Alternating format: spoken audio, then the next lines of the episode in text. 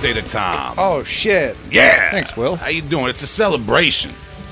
God damn it. It's Tom. It's Tom's birthday. If you follow the Roast Mortem podcast or the Heavy Hole podcast, wish Tom a happy birthday.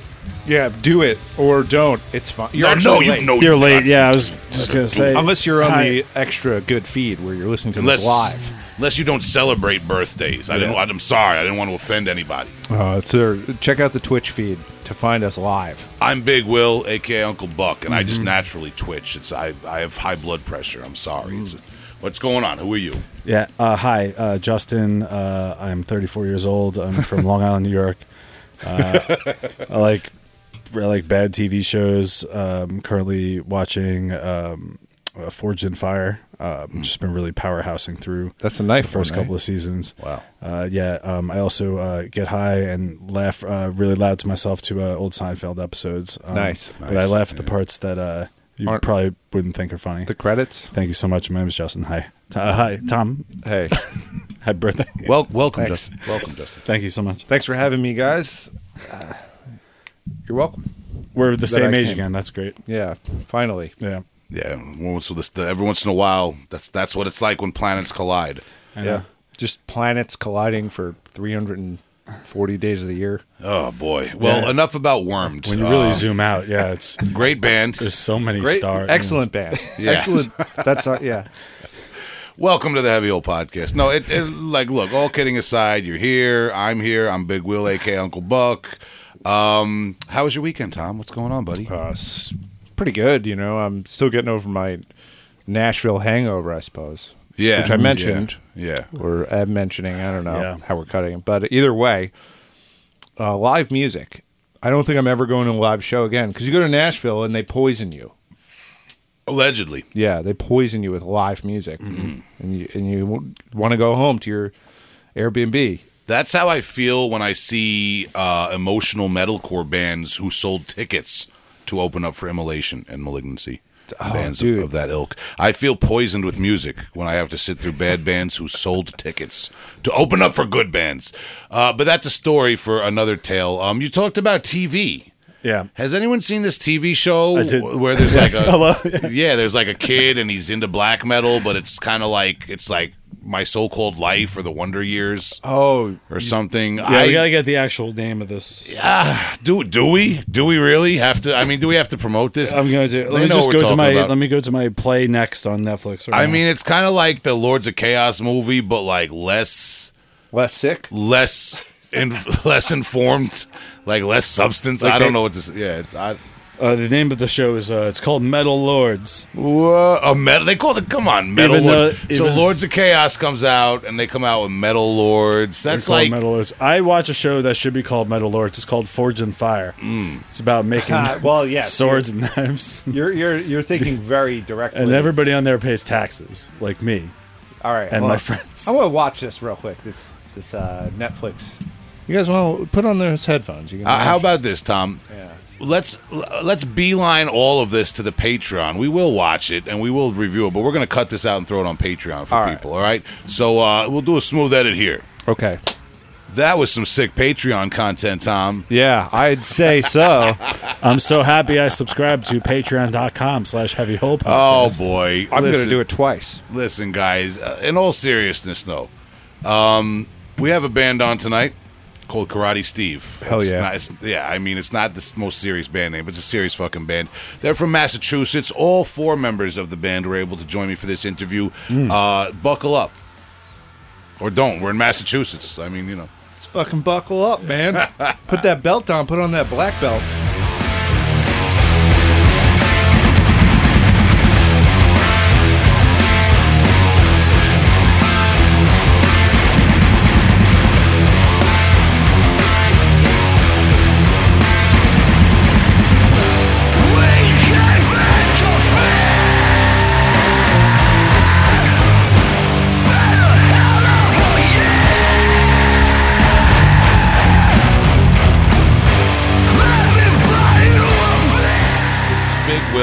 Heavy Hole Podcast, and I'm here with all four members. That would be Earl, Zach, Rob, and Ben of Karate Steve from Massachusetts. How you doing, guys? What up? Yeah, good, doing well, good, man. man. What's up? Yeah, big Boston uh, introduction there, man. You guys are from Boston or just outside of Boston? A little bit of both. Yeah, so two of us live in Boston proper, and then two of the guys are up north. Yeah, I live I live like ten minutes outside the city, and uh, Earl's actually from your neck of the woods originally. Maybe not exactly, but he's a Jersey asshole. okay. Uh, all right. Well, like I always say when I got a few different band members on, I'm going to take it slow. Um, and I'm, I'm going to say, I remember when, when, before we turned the video feed off, Earl was uh, right there at the end. So, Earl, let's start with you. Um, and, and we'll give everybody a couple of minutes to, to give their due. But, Earl, you're originally from New Jersey? Yeah, I grew up in Trenton, unfortunately. and then uh, I've been living up in Boston for like 15 years now. But uh, yeah, it was like down in Jersey for, I don't know, the first half of my life. All right, musicians in your family or anybody who steered you towards playing music or hard music? Uh, Pop play guitar and whatnot. Um, he's the one that got me into like ZZ Top, which I still like to this day. Hell yeah. Um, but really, that was like about as far as he went with music. Was basically just playing Eliminator on repeat until I was 16 years old. That's a good start. uh, but nobody else like really played serious. Uh, and then I guess I got into like really got into music uh, through uh, uh, like the hardcore scene down in Jersey. Uh, a buddy's older brother was supposed to watch us one night when my mother was out doing whatever the hell, and uh, brought us to see uh, Agnostic Front. And then uh, I don't know, I was like 12, maybe 11, 12, something like that. And it scared the shit out of me. And uh, that's really what got me interested in like music and like like seriously interested in music. Wow. Any recollections from that Agnostic Front show? What, what, what was so crazy, man? Uh, well, I mean, that was at uh, City Gardens in Trenton, which was like a violent hellhole.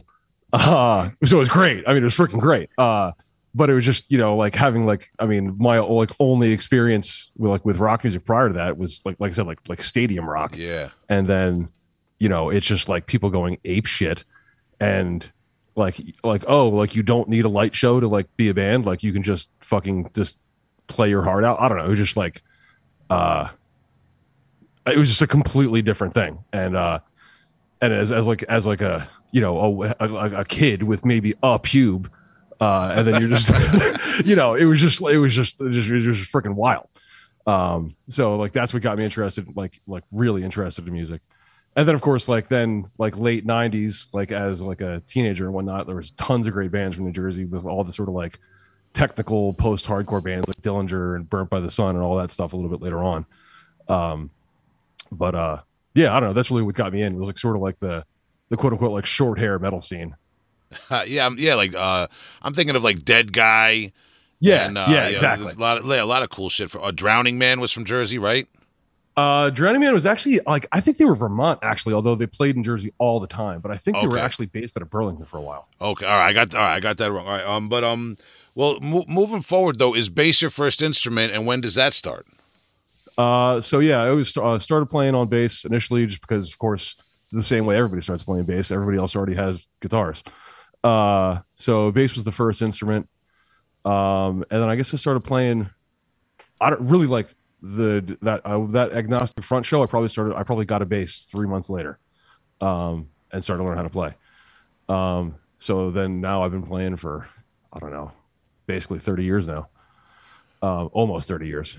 Um, but uh you know and then from like the hardcore scene once you realize like a lot of this music isn't like i've been playing for nine months and i can already play all these songs like then you start getting more interested in like more technical stuff just because it's like you want to just push yourself um but uh yeah i know i started playing i guess like i said if i saw that show when i was 11 i got a bass when i was 12 Wow. Okay.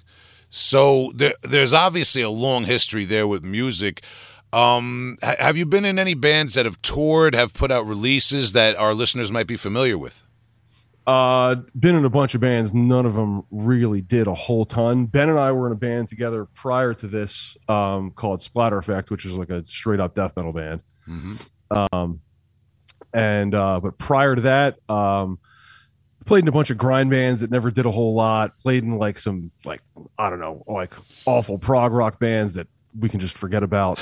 Um, but uh, uh, I mean, and then, I mean, and then I mean, uh, shit. I played in a wedding band too, like just trying to pay bills. Um, but uh, as far as like anything that people be interested in, uh, that like bands that actually did did much, Splatter Effect did more than than than any of the others.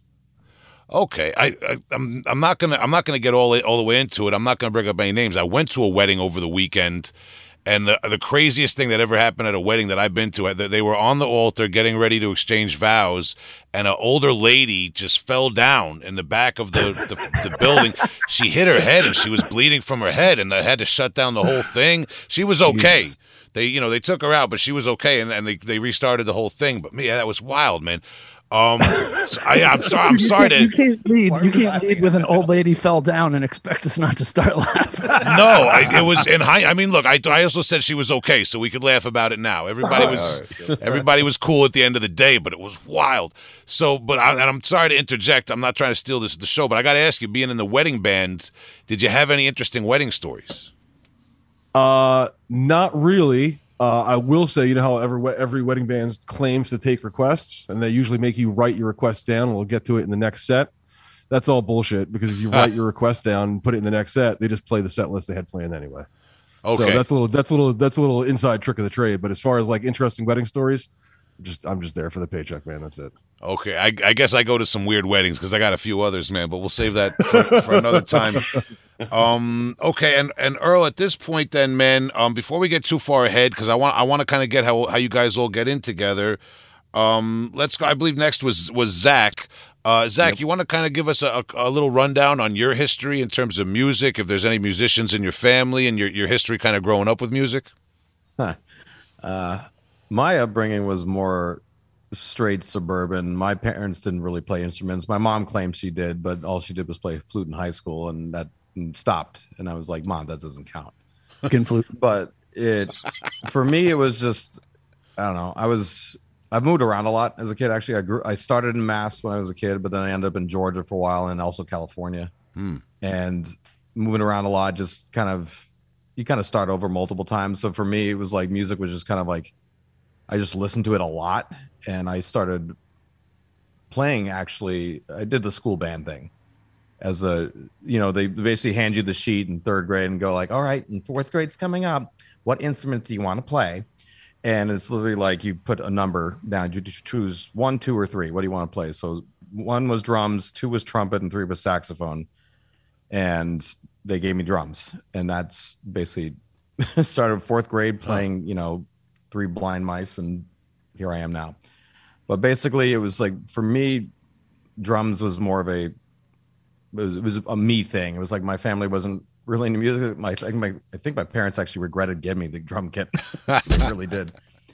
The the first one and because i wanted to do jazz band when i got to around i think 10th grade or something and because i was getting into rock music and so my parents did listen to good music though. They we a huge collection of classic rock stuff and uh, so i grew up on the my as a drummer favorites are like rush the police and my dad had all the pink floyd records. So like i got a lot of as an audio guy it was really cool. Like here like going back to that now and being like wow those records were killer and understanding that. So like at least the exposure was good to that. But like i got into heavy music kind of on my own and just started hearing things. And especially as a drummer like i find heavy music to be quite it's like an it's like a sport. It's like watching it's such an intense activity. And it was the more and the more and more i watched it the more and more heavier things got for me because you know it started with lars and metallica obviously when i was a kid and the radio station in georgia where i lived had mandatory metallica so i literally had my stereo with the tape recorder ready to go i recorded all the episodes every time and i just play the throughout the week and i just kind of learn all the songs and then try to find people to jam with as much as I could. And because some of the areas I lived, not not a lot of the kids listen to metal. There, a lot of the kids were listening to other stuff, pop and whatever. So occasionally I'd find the the heavy metal kids to play with, which was fun. And then I think I got more into the metal stuff though when I got to California, and uh, especially the West Coast thing, because I ended up in landing in Livermore, which is uh, right next to Dublin, where guys like Exodus and Testament are from. So there's a lot of thrash metal out there, and then so I started hearing that stuff, and then I had friends in college turn me on to Emperor, and like then I got into like tech death stuff. That was it just kind of just evolved. All right. And so it was just kind of a, a self discovery journey, and then trying to learn how to play all that stuff too was also a mostly a self-taught thing as well, which was it was fun and interesting all at the same time, but also very frustrating. It, 'Cause, it you know, sounds you like wanna- you got you- a, a different exposure than from different regions. You know what I mean? Like Yeah, everywhere you went, you got something yeah, different. like it was like it was like second grade when I left the Northeast, and then like so coming up in the, the Southeast, that's when like the nu metal. I'm like I'm on the younger side from the rest of the band, but I'm still close. But like the nu metal stuff was more of a thing, especially because in Georgia there was like bands like Sevendust were coming up, and so there's a bit of a scene there for that. And like so, I had my time in the nu metal stuff, but it never quite stuck with me the same way as like Metallica did, and like the. And then when I heard Pantera for the first time, I just my mind just like exploded because Vinnie Paul was like one of my favorite drummers of all time. they Still must they must have been pretty big down there. Oh yeah, yeah. You, I was living in Georgia at the time when the they were still fly, like you see the the old flag.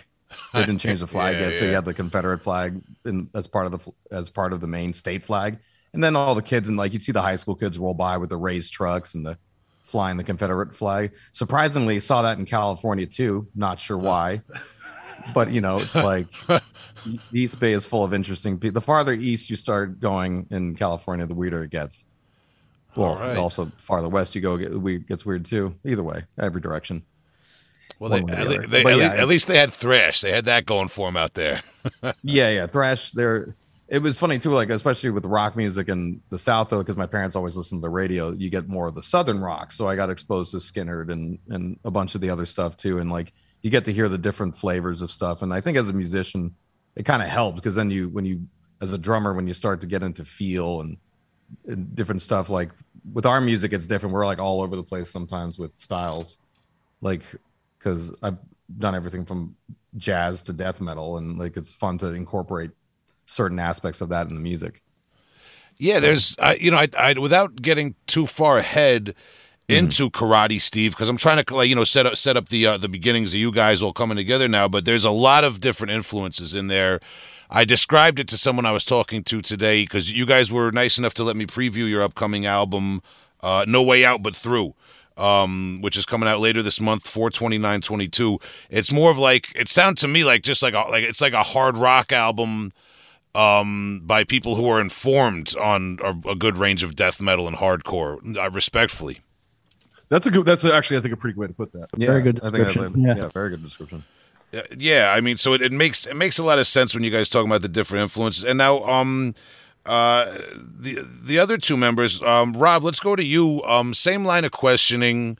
Um, are I, I feel are you are you the two guys who are like more like like straight up uh, Boston? Um, from what I remember before, are you from Boston and like music in the family and that sort of thing? Yeah.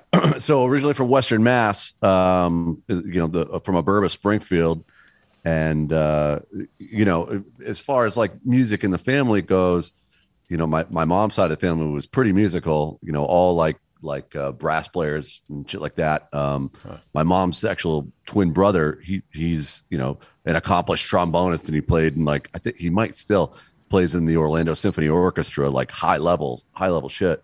Um, but yeah, you know, it, it- as far as getting into music, it was like, you know, one of those things. Like, you know, I grew up in like 1990 Drop D, right? You know, every every band, every, you know, it was like, all right, everyone's doing this thing now, and you know, it, it, it was it was during that time, you know, kind of like, you know, Nirvana was was was huge enough, but it was starting to get into like almost that nu metal phase or whatever, and uh, that that first White Zombie album that came out, although not Drop D, was the one that really was like, okay, shit, I got to learn how to play guitar now. So I was probably like 12 and and and that was it, man, you know.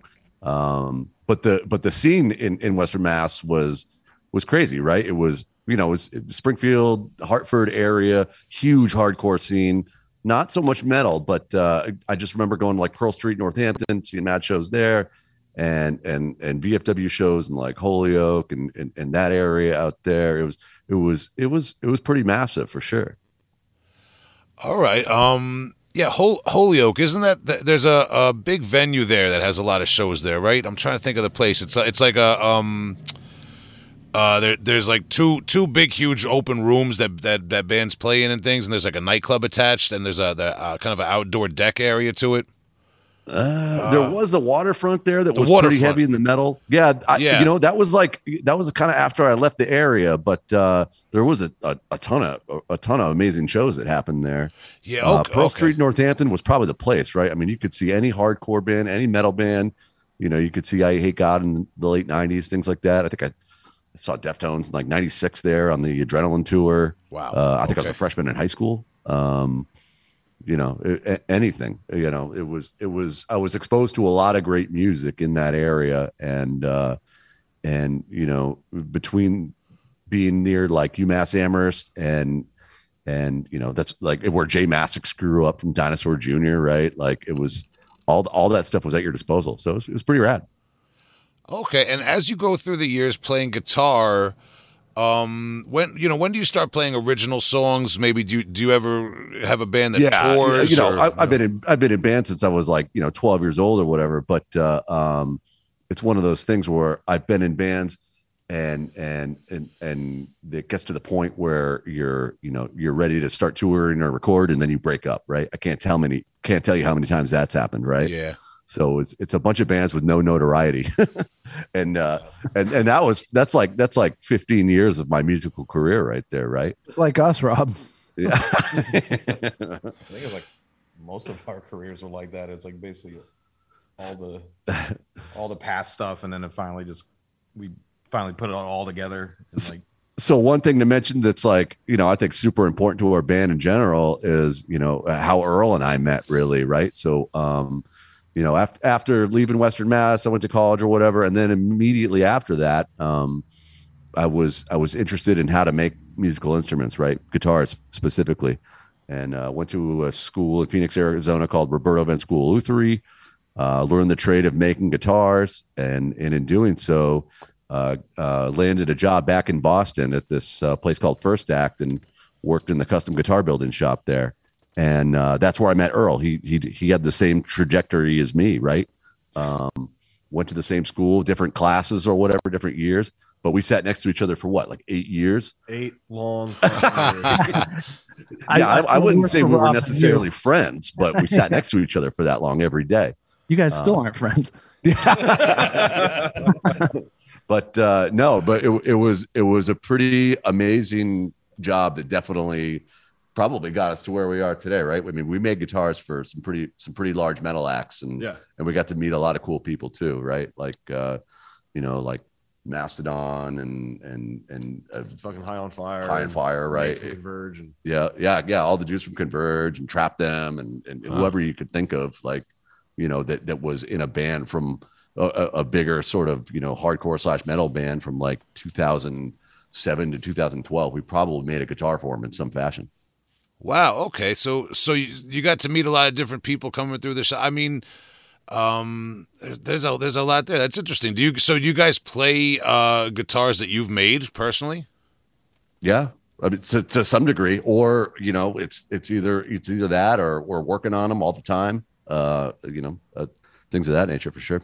Okay, well, um, 'cause it's some you know sometimes Tom and Justin, my co-hosts, can sit in for the interviews, and other times they can't. They're they're more uh, guitarists themselves. Maybe just for for them and for the listeners, could you t- t- tell us a little bit about what you're currently playing? Um, and you know, uh, Earl and you know Ben. Ben, we haven't forgotten about you over there. I'm going to get to you in just one minute. Um, but you know, maybe just for one minute, we take a little uh, gear gear moment here, and, and you guys tell us what you're working with because that's interesting that you guys made it.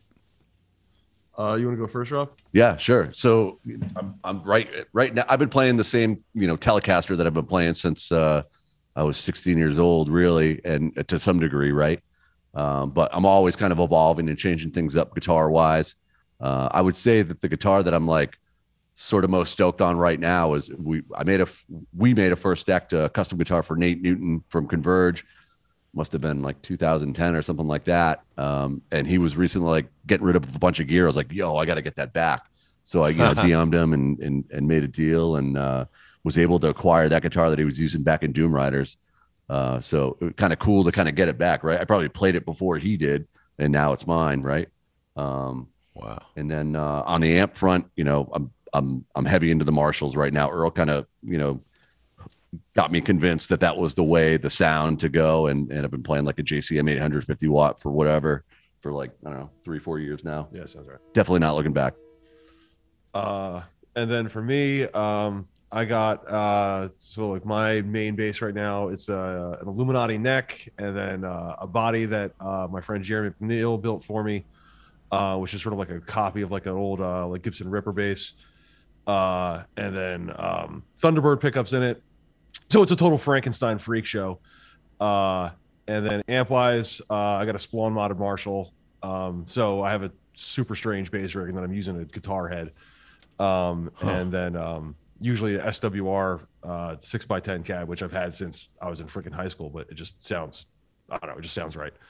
Um, so it, like I said, super weird. And then I got, I don't know, like I said, Marshall guitar head, but I'm running bass through it, which I guess Lemmy did that, but you know, so strange. Well, it can't be wrong if Lemmy did it. Yeah, yeah, okay, man. That's no, that's interesting stuff, man. And um, that's a good segue now because Ben, you're the last guy who we, we we haven't gotten to yet with your history and your background yet. For continuity, give us a little insight into what kind of a guitar and setup you're working with right now, and then give us the breakdown of where you start off with music and if there's musicians in your upbringing and that sort of thing. Yeah, yeah, definitely. Uh, like every guitar player, I think I've fucked with every version of a, a rig you could have with a million pedals or no pedals and every kind of guitar. And then I just landed back at a Les Paul into a 50 watt VHT Pittbull. And uh, Earl told me he'd beat me up if I sold that head. So I think it's here to stay. um, and then the pedal complement is like nothing. It's like an overdrive and a tuner, and that's it. Um, I don't think our music really calls for the pedal onslaught so much. So that's kind of where it died for me. I think my my gear acquisition syndrome has been cured. That's a lot of people wish they knew the, the, the secret to that, man. I know a lot a lot of a lot of people buying all all sorts of gear and then selling it on what's the website? Is it Sweetwater? Oh, or Uh, reverb. Reverb. Reverb, yeah, re, yeah re- that's it. Re, re, Sweetwater something, yeah. Reverb, yeah. people buying it, buying all sorts of pedals and selling them a month later to buy another one. It's like cra- it's crazy, man. Um, so so Ben, give us a little insight then into your background, man. Are you from a musical family? Um, and when do you start veering towards heavier music? Uh, I'm not from a musical family at all, as far as I know. I think I had a great grandfather that played a fucking toy piano or something, but nobody in my immediate family has a lick of musical talent. Um, but we, my family was into music. My dad always had old blues records and shit playing, and when we got in the truck to go someplace, it would be, you know, what a classic rock station. Zach mentioned mandatory Metallica. They did that up here too. Um, so I, I got exposed to that kind of stuff when I was a little kid.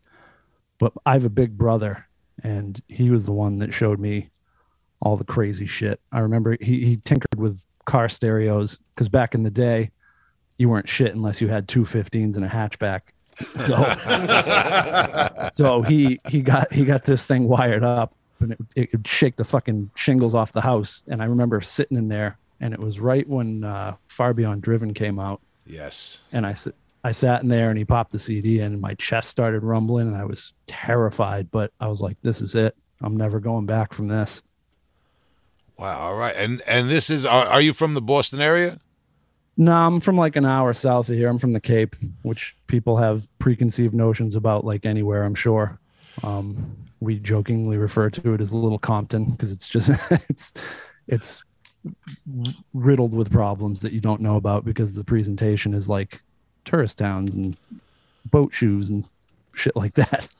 All right. All right. Fair enough. Is this is this like a um uh, an area with a heavy uh, um Irish American population? It's it's the town that I lived in specifically is Portuguese. Portu- Um, okay.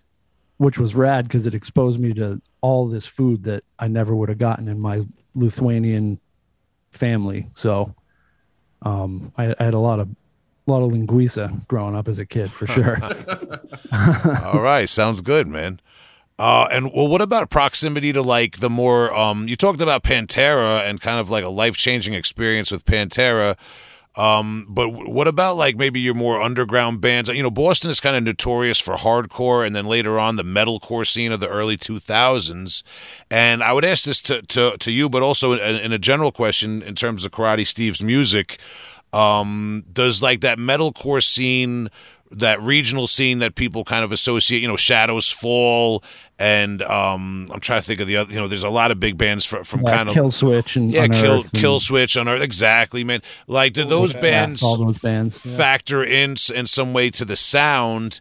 And I hear, s- I, you know, I sometimes listening to you guys, I hear little hints maybe of like that at the gates Swedish death metal sound. Is that maybe filtered through some of those regional metalcore influences?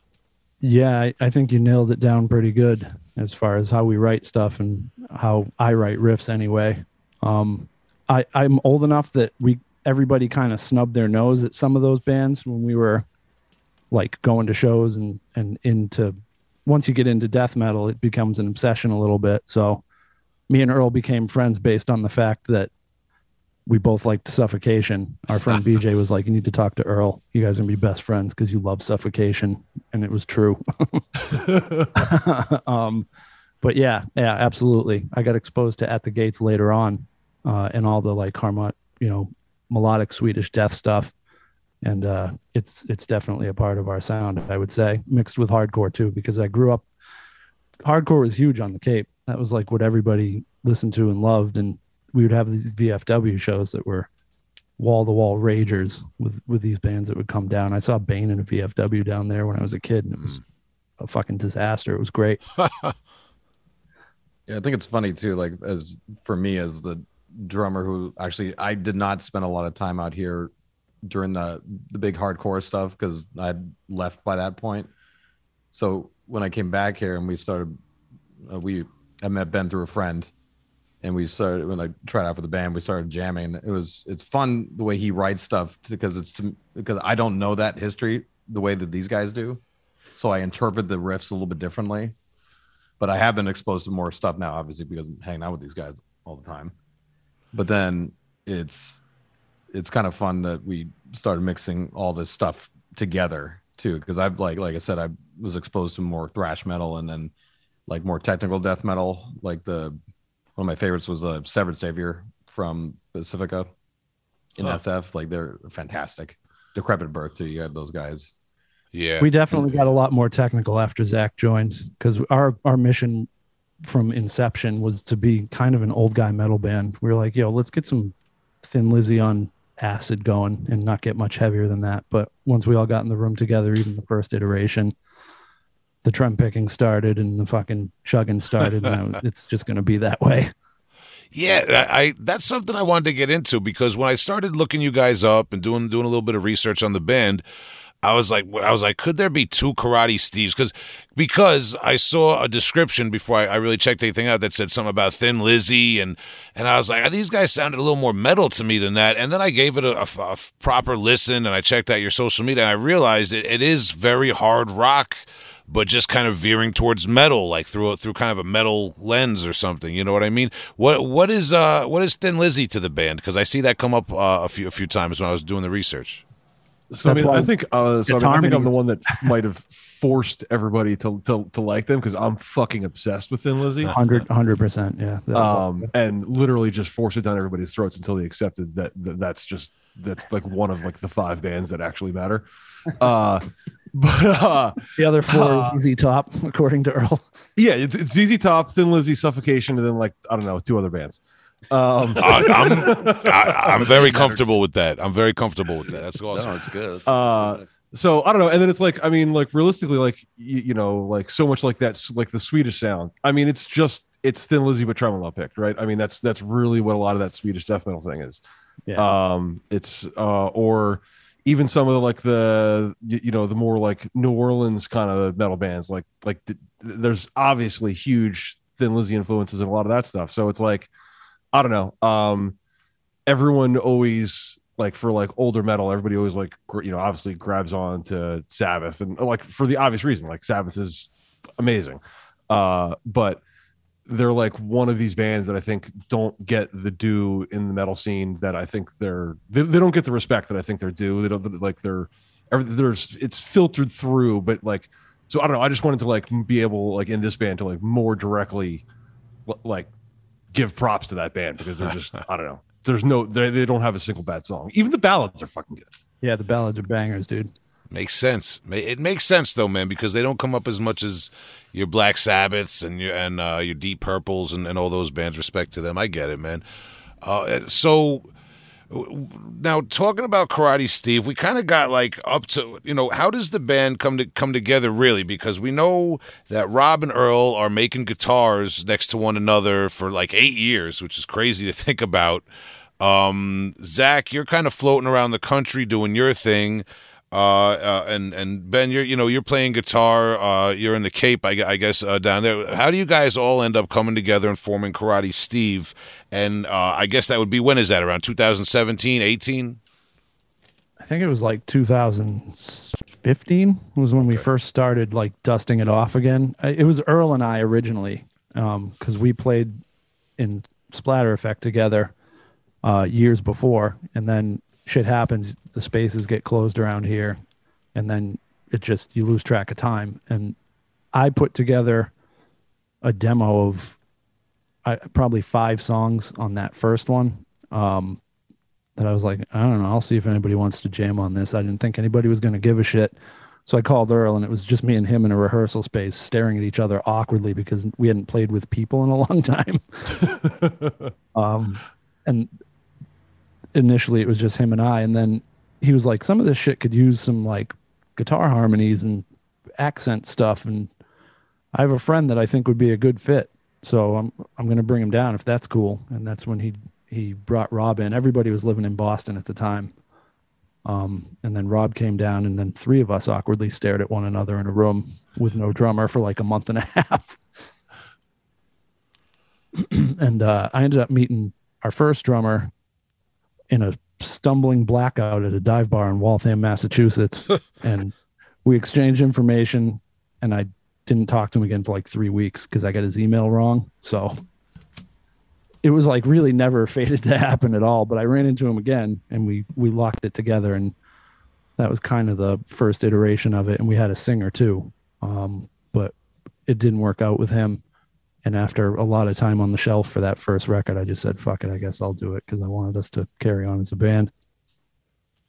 Okay, and that's uh, the, so you guys recorded "Living to Let You Down" uh, with that lineup in 2019. Yeah, we recorded it uh, with a singer that was supposed to be part of the sessions and all that, and then we finished the instrumental portion of it, and it sat for like probably a good year um, before we we decided to just kind of go for it, Mastodon style, and we can just bark into mics and still have a band. How, how, how was that? Because that's always uh, a weird transition. Not necessarily something everybody's capable of. Is, is playing an instrument and the, and doing vocals at the same time. I, I'll let Ben the guys. it. I'll let the guys answer that question. I fucking hate it, but if it's what it takes to to keep us rolling, then absolutely I will do it. Um, and it's it's just hard. I'd never done it before. I'd never sang in my life before I picked up a mic and started yelling for that album. So it was a learning process for sure. Okay. And I could I could kind of remember like the you know the first iteration is we we, we recorded the music for Living to Let You Down. What was that? It must it must have been in 18 or something like that. No, no, it was earlier than that. It was like It was earlier than that. It was 2017. The singer was gone and and uh and and and we were like well what are we gonna do? And and we were going to a party or something like that and ben picked me up and he goes hey you know i, I put vocals over this you know ben's a recording engineer too and and uh he goes i put vocals over this shit and handed me like a bud light you know lime or some shit we're in his car and i ate an edible and he turned and he cranks up one of the songs and i was like what the fuck dude? You've been holding out on me for like all this time? It was hearing that i think i can't remember what song it was um I know the working title for it was Thunder Queefs, but I think it, well, I mean, it, it, yeah, I squeezed one out for sure. Uh, it, it was, it was incredible hearing that. Yeah, no, no doubt. becoming becoming fear was the first. becoming song. fear. Yeah, no, and the, yeah, I was like, I, I can't believe you've been holding out on us for this long, and he, I think he, you know, begrudgingly was like, all right, I guess I'm going to do it. the guys gave me the confidence to do it. I, I still don't think I'm very good at it, but it's good enough to get shows happening, and I'm proud of the way the new record came out. So I maybe maybe I can do it. Uh, well, speaking of the new record, as I mentioned, uh, No Way Out But Through uh, is going to be coming out April 29th, uh, 2022, shortly after this interview go- is going to be going up. Um, could you tell us a little bit about that? Obviously, uh, the last two years we've had the pandemic and things have been crazy, man. Um, you know, the, the typical question I've been asking people with new material is just about uh, you know, the writing process. Uh, you know, were you guys kind of separated? Did you take the time when when there weren't any shows going down to hunker down on a new album, or was this maybe all material you, material you had worked out otherwise? You know, I don't know. I, I think we had some of it kicking around leading up to the pandemic because we were playing shows all the time and still practicing and writing and whatever. Um, and then we sort of made a conscious effort to try and write a record, I guess. And it, this one was much more collaborative than the other one. That Living to Let You Down was like 90% my basement demos. And, you know, they got changed around a lot. And Rob added a bunch of shit to it to make them actual songs. But this one was was all of us together for sure. Yeah, and like when the pandemic first hit and they shut down the practice space, it was all of us were like talking and on chat and on Zoom sometimes and be like, we're getting really antsy. So the minute, the minute it literally opened up again, we were back in there. Yeah, we were like one of the I first think we were bands the only band. We would have been the only band in our in our entire rehearsal complex. Everybody else was too scared too scared to practice, and we're like, we're none of us really cared if we died. I guess. Yeah, I was So, like, "What? Give me COVID in my eye socket, dude. I need to jam again." I think it was a mutual feeling with all of us. Yeah, I, so we just we just got in there and like just we yeah we had already had the skeletons of these or these foundations for these songs that we had worked on during practice because by that point the the set list for the shows were it was basically basically all the living to let you down stuff that we I I learned when I joined and then we were just hammering that out all the time so most most of the practices were new stuff Yeah, no, no, challenging times for sure. And you know, we ever, we all got day jobs and shit, and and that- and that kind of helped us be able to kind of keep the practice space up and going, and really refine the material too. I think it we really got to go in there and dig deep and and and put the little nuances here and there. Um, I, I think that shows through on the record too. Yeah, I, I agree, and I it wouldn't have come out the way it did if it wasn't for the dude that recorded us. Uh, This dude, Alex. Alex Allenson, over at the at the Bridge Stage and Sound. If you're a metal band in Boston, anywhere, go see him. He's the best. Yeah, shout out to Alex for sure. Okay, Alex at the Bridge Stage and Sound in Boston.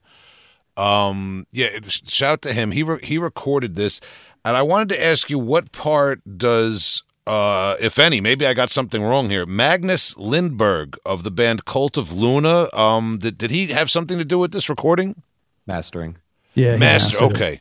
Yeah. Um. Yeah. So so he mastered it. All right. So I did get something right there. Um. And uh, yeah, the the sound of this it sounds like a live band. You know, it's it's it sounds like a, a a band in a in a room, so to speak, on the on this record. You know, everything is like very organic, and it it sounds like a well oiled machine, and it sounds like an album. There's a you know from song to song, each song kind of has a different atmosphere, but there's continuity. Um, I wanted to ask. You said that you don't really. Well, at least at least Ben, I think, um, said that he doesn't have a lot of pedals and a lot of gear and all that sort of thing. You, you keep it simple. Uh, You know, most of you guys say you keep things kind of stripped down. You're using some gear even that has like a lot of history to you. But from song to song, I do notice there's some different textures in the guitars, and I, I you know, I assume that's uh, very intentional. Do you want to talk? Maybe are there any? Did you have different guitars that you um, you know, you you you tagged in and out on certain songs for certain reasons, or maybe specific gear for a specific song uh, in any way on this album? Yeah, definitely. I think we kind of like stuck with what we had, but we just layered the shit out of it. Honestly, Yeah, I mean it's it's a guitar feast.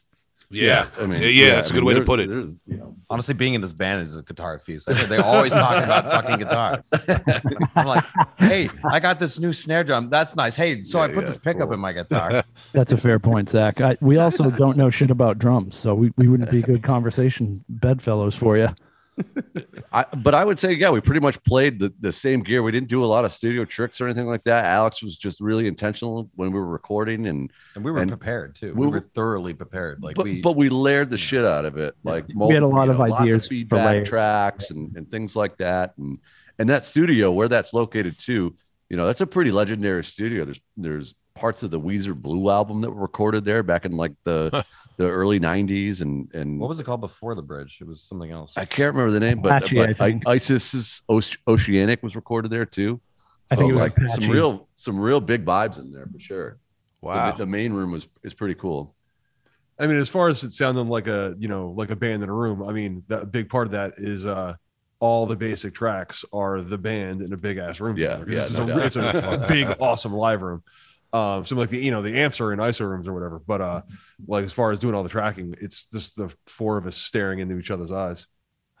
and that's a That's what high that's in a high compliment too will. That's what we were going for was band in a room because i don't think any of us particularly care for overproduced metal. That became a real trend for a while and it, yeah, it just, you know, one kinda of the death metal bands I played in, like in California, like I I had to learn these parts that were programmed, and then then during live I was playing to a click because there were synth tracks too, but I had to play to a click and it had to be precise, and it was just like. But none of the stuff was it wasn't collaborative. It was just like here I, I wrote this riff and I already wrote the drums for you, and I'm just like oh, but with this stuff it was so much better. It's it's more collaborative, and then since we've been just doing that and we had just hunkered down and practiced so much during the during the time we had at the pan- pandemic to do so. By the time we hit the studio, we were just cranking it out. I think Earl and I had our we had the rhythm tracks done what in two days. Two days. Yeah, yeah rob and i were doing like final guitar shit up until the last minute at the end and alex was cool he was like i don't care you guys can hang as long as you want but we wanted to be respectful of, of you know his limits with us he was he was cool with us so we were trying to be cool with him but yeah it was right up to the last minute for sure uh, he's he's such a sweetheart. He's good. Like he even sat with me for like two hours. Like we went through drum stuff. And it was like so good. He's he's amazing for all on all fronts. I think he drove some of that. Any of the like weird ambient shit you hear, or like the affected washy guitar, that was a lot of that was kind of his input. Yeah. We yeah. we had the we had the layer idea, like the actual part, but as far as how it was affected, we kind of left that up to him. Okay, and uh, Zach, you bring something to my mind. I think you're the only band member I neglected to ask if you had been in any bands that toured or that any of our listeners might be familiar with prior to Karate Steve.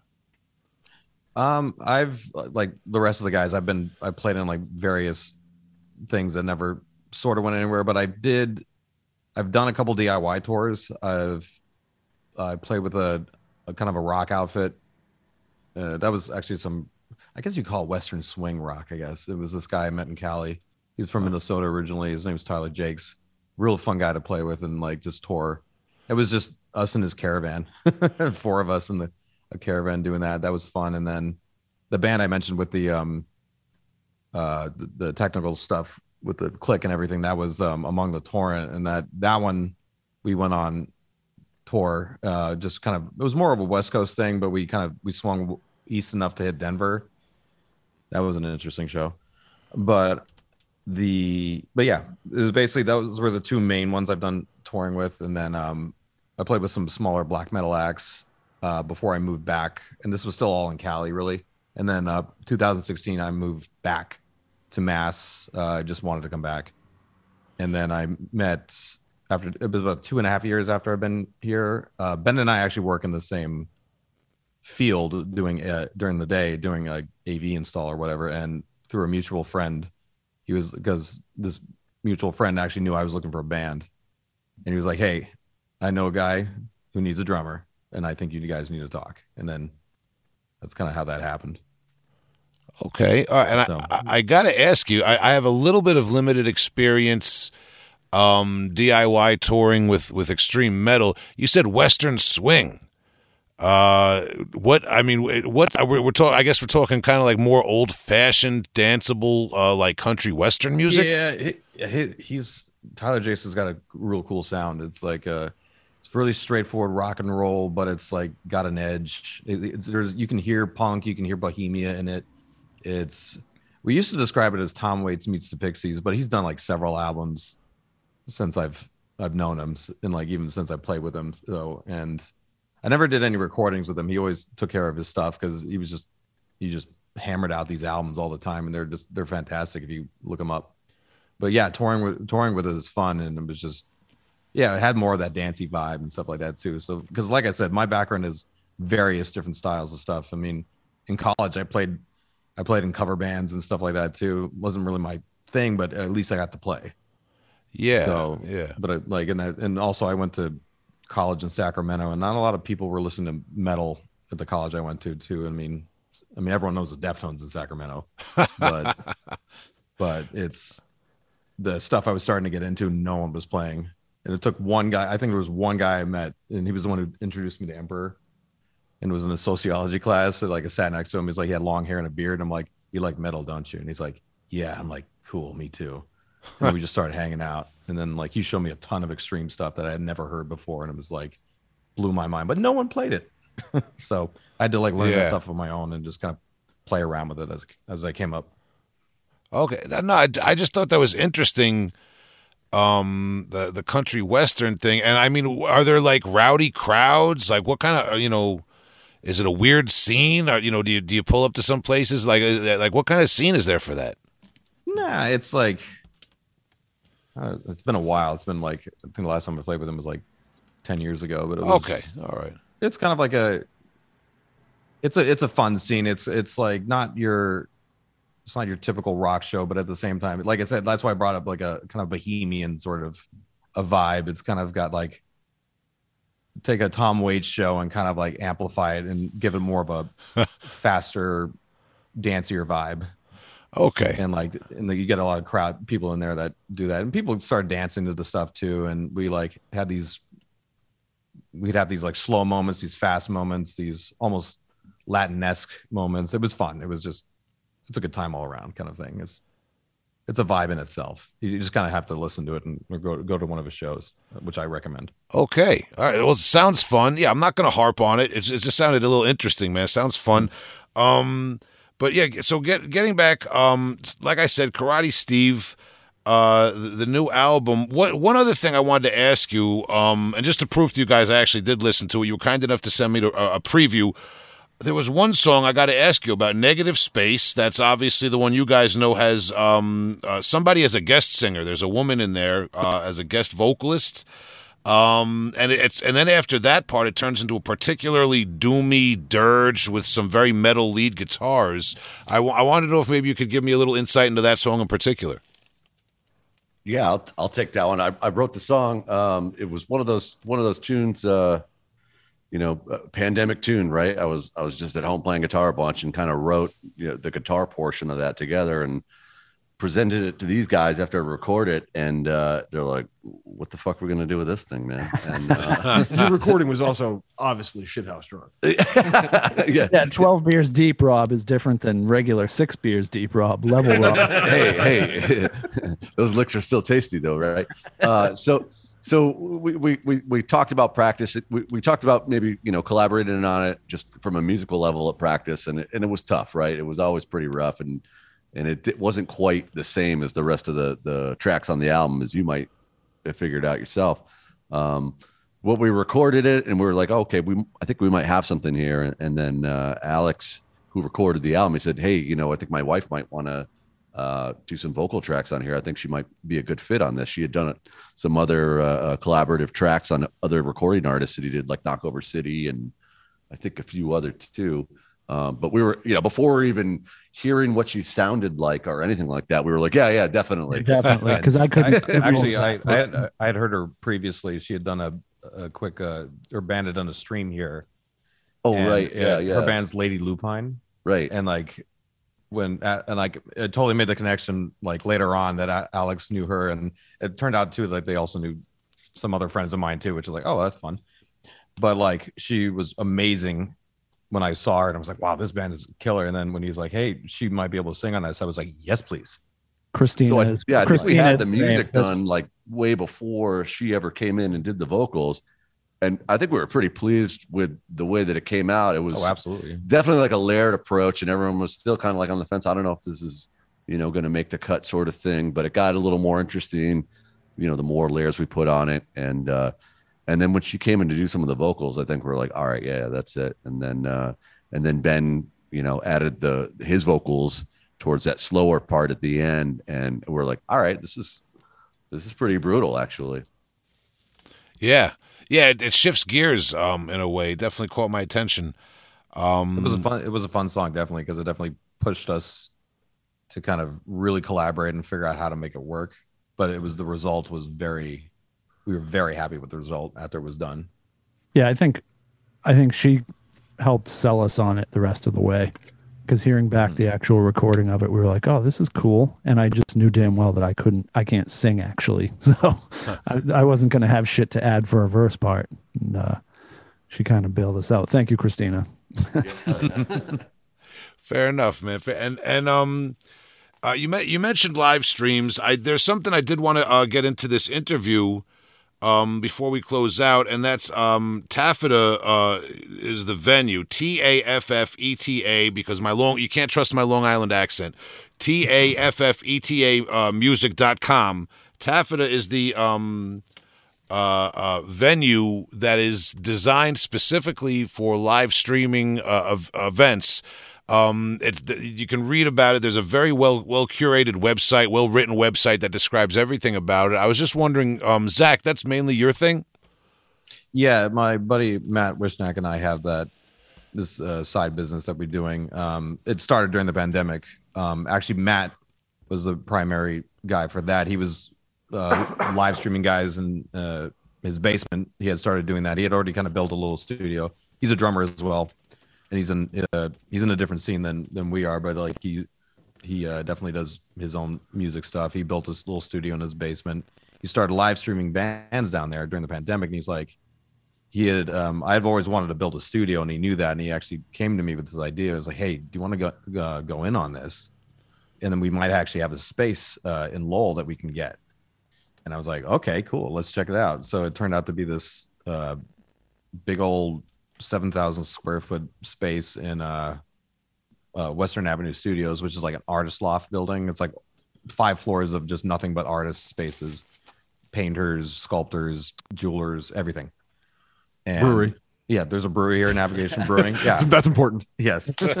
it's a great little scene here. And then like they had this event space that was no longer being used because the people who had it originally were um, a nonprofit, and the pandemic wasn't kind to them, unfortunately.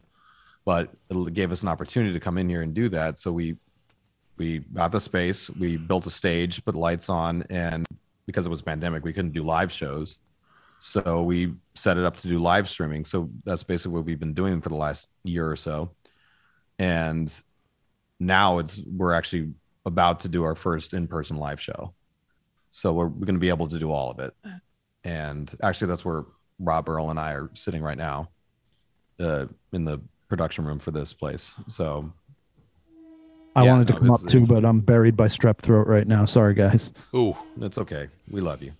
all right. Well, the Well, less time I have to spend with you, the better. we, we we wish you the best. That was Earl who said that, right?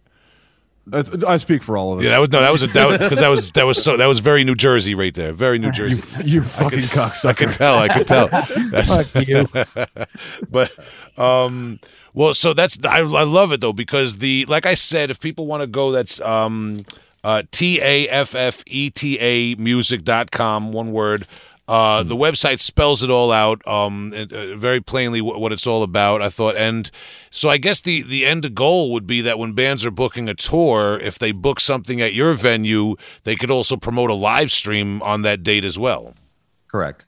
Yeah, that's. I mean, it's a great idea. It's very forward thinking, and it kind of like is at least trying to fuse the the the people sitting on the couch watching live streams with the people coming back outside. You know.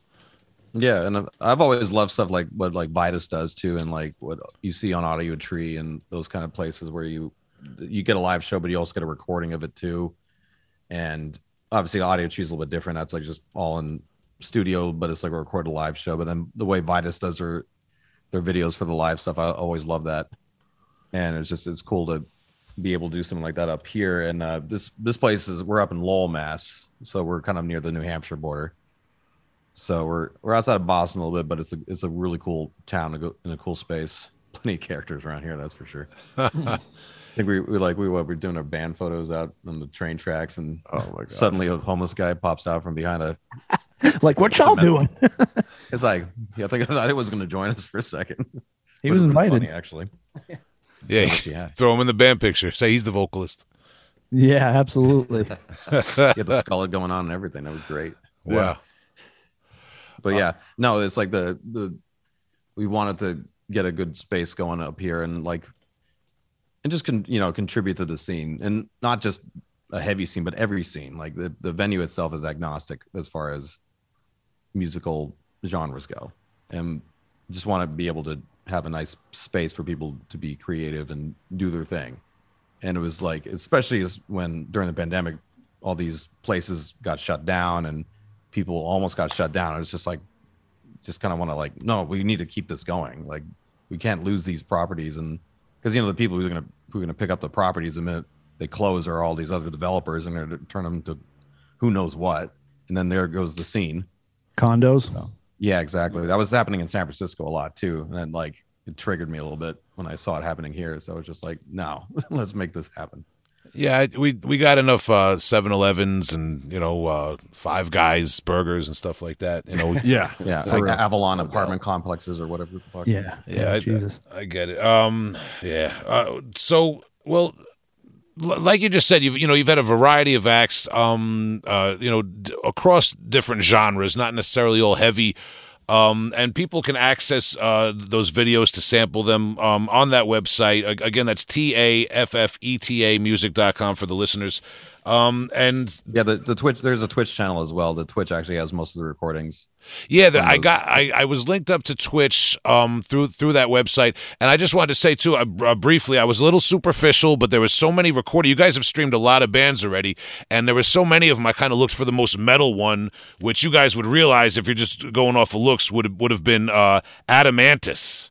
Uh, A D A M A N T I S, and I was not disappointed. So, just for our listeners, if they want you know more of a heavy metal uh, introduction to what you guys are doing, I had to shout them out. I thought they were doing a great traditional uh, power metal type of vibe. yeah those guys are awesome Teddy, uh, Teddy, the uh, guitar player, is actually a, a guitar player client of mine. He's a really good dude. Okay, oh yeah, I'm, I'm glad. I'm glad I nailed that. Then I'm glad you guys weren't like fuck. You had to shout out Adamantis. I, I was I was so excited to have those guys on because like it actually made I had to buy more microphones just for the guy's drum set. That's great. So good. I was like, no, no, this needs to happen because like I remember when Matt and I were building the stage and we built the little drum riser. I was like, needs to be big enough to hold a double bass kit. Yeah, He's like, are you sure? I'm like, yeah, this needs to be a. It may not happen every time, but it needs to be the possibility needs to be there, and that happened. Adam, like Earl actually recommended Adamantis to us, and so we had them on, and it was great. Yeah, man, cool. And and um, well, real quick, then, any any other special considerations that another venue or studio might not have to take into consideration then when you're when you're building a venue for both live events and and live streaming at the same time? Um, uh, it's it's kind of like how well you have to think about how you want to do things. It's like the way that Matt and I wanted to do things was to be as versatile as possible. We wanted to do live shows, but we want to have the option to do a stream if we need to. We also wanted to have the option to record everything and record it like you would almost in the studio, but like we wanted to take all of that burden onto ourselves and not the act. So like it's like you come here, you basically get everything you got. And I know a lot of like most of the time I see that at venues, people are doing like bits and pieces of all of that. And a lot of times too with like a live stream, and I think what sets us apart, one thing in particular is we actually set up monitors that have the the live chat on the Twitch, so you, the band can actually communicate with people who are in the chat. That's not something like most most people will do a pre-recording, edit it, and then put it on, which is fine. It's all good. But what we like to do is have that option to have it be absolutely live, like in person. Like people can hit up the band in the chat. The band Huh. can respond to that during the show, and that can be a thing with or without an audience. It's like we wanted to have that kind of. Uh, it's not just about the audience; it's about the, the band and their experience with the people too. Just like a cam girl.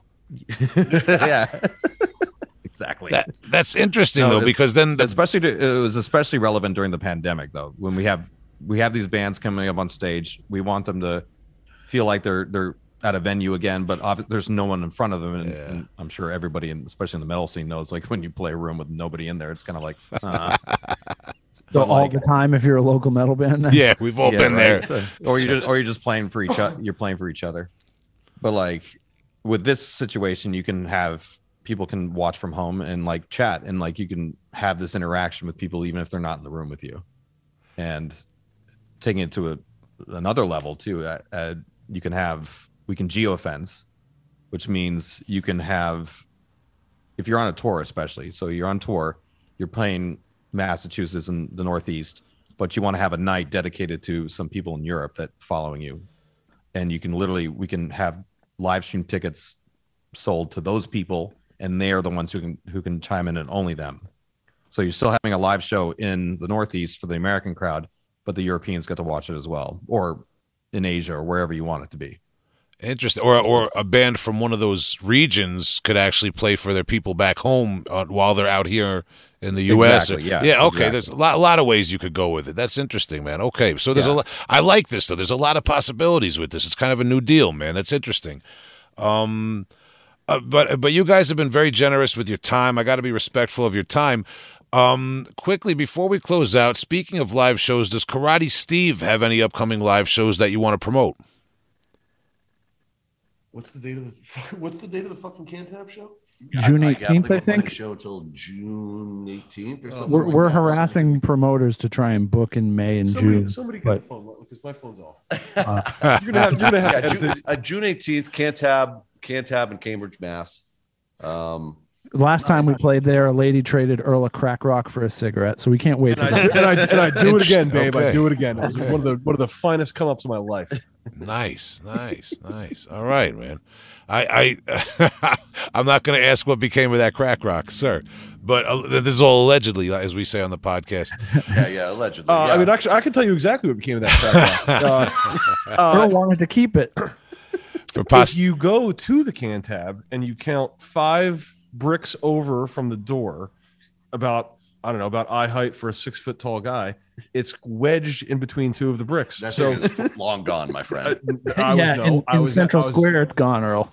No, I mean, no, it's not gone. I was at the Cantab yesterday, and motherfucker, that crack rock is still there. It's in the vial. By the way, that was not crack. It was in a vial. that that guy with the uh, the skullet from the train tracks, he's coming over to get it as soon as, as soon as this podcast is out. He's over there, man. He's on it. he's, he's gonna ride the train all the way down to cambridge just to find it Yeah, double unfortunate Devin Townsend is is over, is over smoking rock in front of in front of the Cantab right now. Double unfortunate Devin. Well, listen. All right, you you just gave me my next segue. Double unfortunate Devin. Speaking of names, I, I got to do it to you guys. I'm sorry for being the, the generic question here, but you- but give me a little insight if you don't want to spoil the whole mystery. The name Karate Steve. What's going on? No, I will hook you up. Uh, this is just a dumb fucking name that I put on my demo so I could keep track of them. I, I just create a lot of music and it's all different kinds of shit. And Karate Steve sounded like a just bizarro metal band to me, I guess. And then I presented it to the guys and they were like, fuck no. And it just stuck.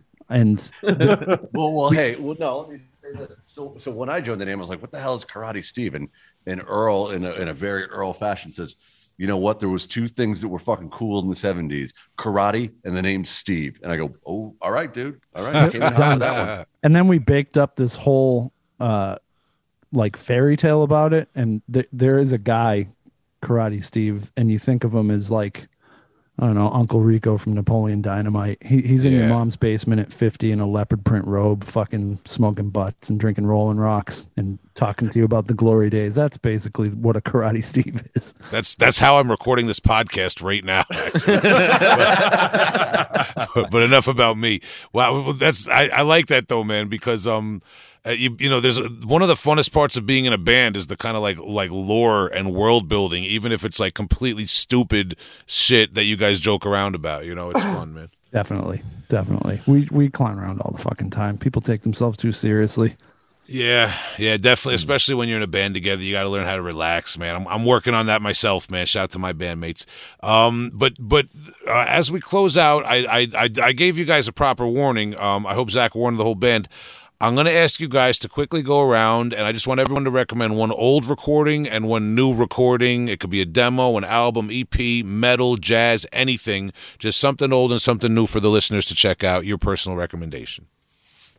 All right, I'll jump in first. Um, uh, best new thing I've heard uh, is uh, I just finally got it.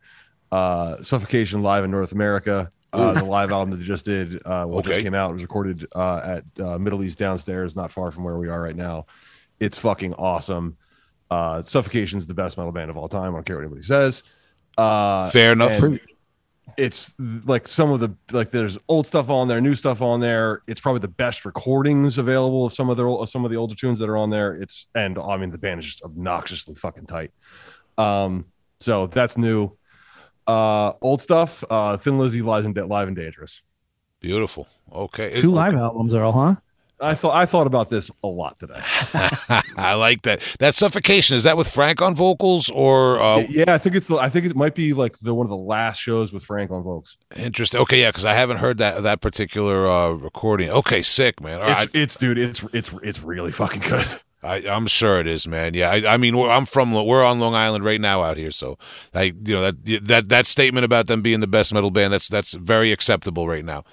Um, but uh, all right, but um, uh, moving along. Next up, All right, I'm not gonna go as far back as Earl did, but um, every time I- like I'm all over the place with music a lot of times, but right now the new album that I'm really into is well newer. It's from 2019. It's actually the band I saw in, at Vitus when I met Tom was uh to uh, Vitriol, and the album is To Bathe from the Throat of Cowardice. It's, it's like extreme death metal stuff. It's so good like I love these guys. Like I saw and seeing their energy live just even uh, further um, just got me into that. And then Jason Westmoreland was on drums for that, and wow, he's so killer to just to watch. And then an old album I always go back to from the uh, '90s, and this may have actually been the first hardcore thing I ever heard, though European. And I'm sure everyone knows this band by now. Refused, Shape of Punk to Come. Hmm. Um, as an audio engineer myself, like I always go back to it. It sound the album sounds so good. The music was written so well. It was right before they all broke up, and it was just like the what they put in that album was like one of my favorite albums of all time. I still go back to that album and listen to it, and I love David Sandstrom's drumming too. It's just it's perfectly it perfectly fits the songs while being incredibly awesome at the same time. So for me, those are those are my albums. okay, awesome, man. Good picks. Yeah, uh, so I'll definitely say uh, for for a recent album, a local album, a hardcore album, uh, Your Fault. They're they're a Merrimack Valley hardcore band. They've been putting stuff out, you know, for the past year or so. You know, friends of mine, and uh, the music's killer for sure. Um, you know, it's, it's like that. It's like that new like, you know, scary hardcore vibe for sure, right? Like uh, makes you feel bad about yourself after you listen to it. So That band rules, Definitely- Rob. Yeah. definitely give that a listen, right? Right. Uh, The- and as the hardcore- the hardcore- old, hardcore kids have a uh, problem I- I, thought about this a lot, and it's something that I thought might fit into this podcast, and maybe with you know old lady old lady drivers uh, or old. I don't know if you if you're familiar with them, but they're a Jersey band, and uh, and they're interesting. They're kind of like the Devo of grindcore, in my opinion. Um, they've they had uh, what the original guitar player from Nirvana ended up joining that band and things like that, and and there's a lot of crazy stuff in there if you look at it. But the the musical dimensions of Sleastak, that album specifically, uh, that's that's a that's a pretty killer album. Wow, man. Yeah, I, I was I was gonna say before the hardcore kids nowadays have have uh, um they're having some problems. Uh, it's a little dark. It's- Yeah, right. It's a little Yeah, no dark. doubt. it's not about the Letterman jackets anymore. It's a little dark. But um, yeah, no, no, definitely not. Yeah, But yeah, that old- kicks won't cut it. the, the old lady drivers, man. Um, yeah, that uh, you know, I I'm gonna be honest. I'm not so familiar with that band. I just know the name as being like one of those kind of ancient, like um, kind of like people consider them like a pioneer of uh, extreme grindcore and death metal type of thing. You know. Yeah, but you listen to it and it's like it's more electronica than anything else. But like you Huh. get you get it once you listen to it. You're like, oh, okay, I see how things were were sort of birthed out of this, and and uh, it's it's super interesting. I got. Were they on Earache? Um, I don't know. It might have been like prior to that. I mean, they're like Yeah. sounds like they were. I mean, they had like uh, uh who was that like famous like saxophone player uh like John like, Zorn. Zorn. John Zorn. Yeah. John Zorn, he was on that shit, and you're just like, wait, what? What? How, how did this end up happening? So, y- y- Wow. I, I have no idea. John Zorn ends up on the coolest shit sometimes. All right. Okay. All right. That that's a sick one. Old lady drivers. Okay. And and we got uh one more one more recommendations coming. Yeah, so I I don't know if this band is from Jersey. I can never keep this straight, but for old, uh, I'm gonna say Soilent Green, Sewn Mouth Secrets. That album is unreal, and it just blends a lot. It was the first thing I heard that blended like a shitload of blast beats and then some like sludgier sounding New Orleansy hook shit. And I think uh, they're from New Orleans, actually, Ben. are they maybe? Yeah, I don't know why I, I always associate them with with the Northeast, but that that is worth checking out for sure if you haven't. And uh, for new, there's a band from up here that doesn't put out full full lengths a lot and hasn't played in a while, but uh, this band Death Pesos, Couch Glue, is a record they did in 2018, I think, and it's. I, if I'm remembering correctly, I think it's just a bass player and a guitar player um, and a drummer. Obviously, it's like a it's a three piece, but they do wacky shit with rock and roll and distorted bass, and uh, they're awesome. So Death Pesos. yeah, Okay, all right, all right. A lot of recommendations there, man. Some new stuff, some classic stuff there. Um, we went old school, man. I like it, man. I appreciate it, guys. Uh, so, uh, as I said, to be respectful of your time, man, Earl, Zach, Rob, and Ben of Karate Steve, uh, based out of um, the Boston, Massachusetts area. Uh, new album, No Way Out But Through, coming out April 29th, 2022. As you mentioned, you're playing June 18th in Cambridge. Um, guys, any parting words uh, for fans of your music, listeners of the show? Come check us out and let's get on some bills. Let- yeah. Let's let's kiss and play shows, man. It's been too fucking long. All right, man. Look, I'm, I don't know about the kissing, but let's play some shows, man. All right, we got it. All right, um, if if uh, if uh, I come up there, if I come Yeah, up there, I'm not down to doing any Island, kissing. yeah, yeah. I don't know if you want to come down to Long Island, man. This guy already made it out of Jersey. I mean, let's not put him through that. but uh, but yeah, Karate Steve, man. I appreciate you guys' time, man. Thank you very much. Thanks Thank a lot, so man. for Thanks, us. man. Will.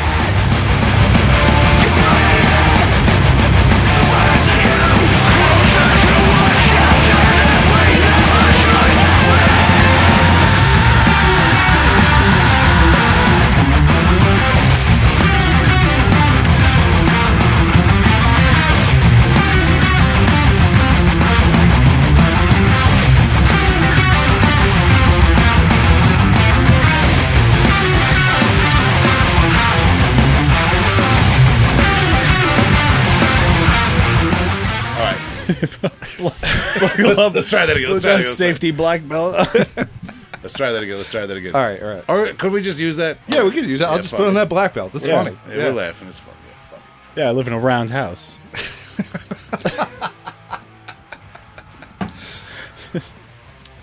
Big shout to all four members of Karate Steve for joining me this evening, and uh, big shout to them and all, all of their endeavors and everything they got going on. We hope you check that stuff out, man. Uh, everything we plugged and all the recommendations that came through too, man. Um, really cool band. I like the old school attitude that some of those guys are displaying, man. And uh, uh, the music is fucking wild. Yeah, you guys the- get a chance to check that out. Yeah, I checked the the uh, the new stuff. That's Mm-hmm. uh, on on the. Uh, I was privileged enough to Yeah, hear all the new album. We were, um, yeah, they were kind enough to send us a preview of some of their newer material. I like the songwriting a lot. It was refreshing. Yeah. because it it did genre kind of galloping, if you will. Yeah. would, and uh, didn't didn't feel like it was trying to be anything other than sick music. Like guys who enjoyed playing. Yeah, we yeah. Like, I I- I brought that up. Like it kind of it's got a little bit of those like at the gates kind of melodies, but funneled through metalcore and then funneled back into rock. It's interesting, man. Yeah. I, I like it, man. Um, another thing I like: brutal guttural death metal with questionable uh, thematical content. I'm sorry. I apologize. It's a death metal podcast. Sometimes we don't always have death metal bands, but longtime listener Taylor Schrank uh, who coincidentally I played a show with the other day. The guy is playing with um Mortal suffering, right? yeah, he's playing bass with Immortal Suffering. He he he, he turned me on to something the other day, man. Um, the guys from Cock and Ball Torture, classic legacy German porno grind act, uh, or porno groove gore grind act. Well, I don't know what- whatever the kids are calling it. Uh, those guys were in death metal bands prior to being in CBT, and I looked them up. Um, Taylor turned me on to this, so I got to give him the credit. One was Paired Amnion, who is um, kind of an interesting death metal project uh, that goes back to like the, the, the early to mid 90s. And then there was another one here that we took. I wanted to like recommend this one to you guys because it's interesting. Carnal Tomb um, from Germany, and it has the members of Cock and Ball Torture before they were in Cock and Ball Torture. Uh, I, I would recommend both of these bands, but Carnal Tomb is the one that we're gonna like focus on right now, just to be sick. And I also have a funny story. Years ago, uh, one of the guys in BioLitch made up a. St- he liked to make up stories about underground bands. We were told once that Dying Fetus's new album was announced to be called Arboretum of Infant Sacrifice. That was not true in any sense of the word. Another one was that a grand this was the days of the 90s when people listening to death metal and grindcore was like more obscure no internet well there was internet but no social No media metal really. archives. yeah, like if you met someone up we actually it's actually at tower records huntington was the spot because they sold extreme music and zines and things like that so sometimes you'd run into metal people or hardcore people up there and you'd, you'd conversate or groups of friends would kind of meet up up there a friend told me that he, he walked by a metal guy that was blasting death metal out of his headphones, and he said that he was blasting a band called Carnal Bomb. That band never existed. That was a total bullshit lie. He just kind of made up this band Carnal Bomb. So Carnal Bomb was always like this fake band in our minds. Adam and I did a recording called Carnal Bomb at one point. But um, regardless, Carnal Tomb, I just thought that was too close. I, I really enjoyed that, man. So One letter off. and yeah, and not only that, uh, yeah, one letter off. Not only that, I, all the time that I've known about CBT uh, from Germany, I never realized or thought to research that those guys would have been in more conventional death metal bands before kind of pioneering their own subgenre as uh, um, uh, disturbing as it might be to some people. So yeah, carnal tomb, flatulent edemas of ejaculation. So I think they were foreshadowing where they were going there, but this is kind of like more your late '90s kind of farting. the bass Washing sounds. of the the kind of clangy Butthole. bass has a farty. Yeah. It's a really Pooch farty. Yeah, it's definitely a farty, old school, severe torture, but really Yes. dried up.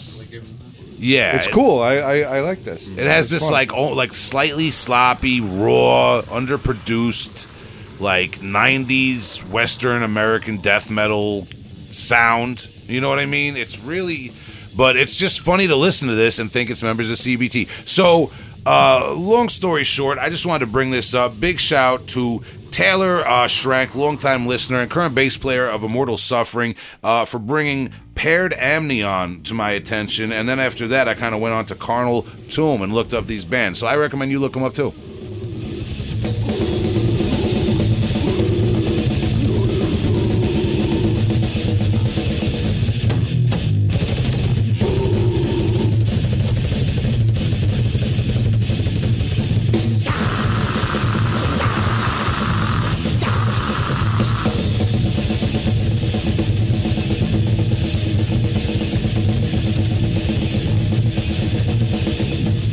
Carnal Tomb from Germany, man, pre CBT. Uh, big shout to Karate Steve, all four members calling into the podcast tonight. We appreciate you. If you want to go back and check out old episodes or what else we got going on, you can just go to heavyholepodcast.com.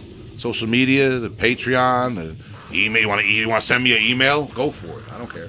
Yeah, I mean it's pretty easy with Google. You can find us. Yeah, no, let's not go there. I don't want anybody getting crazy with it. I put all my pens in my clipboards. Ask your friend. Yeah, Ask your friends about it. yeah. Tell a friend to tell a friend that it's them again. I like. I had the weird little, uh, a weird little freak out about tomb and bomb being one letter off, but it's God, those are the facts. Yeah, And you know what else is a fact is you can go to heavyholepodcast.com. You can check out merch. You can get patches. You can check out all the links. How many letters off are Tomb and Bomb? One. One boy. We did it.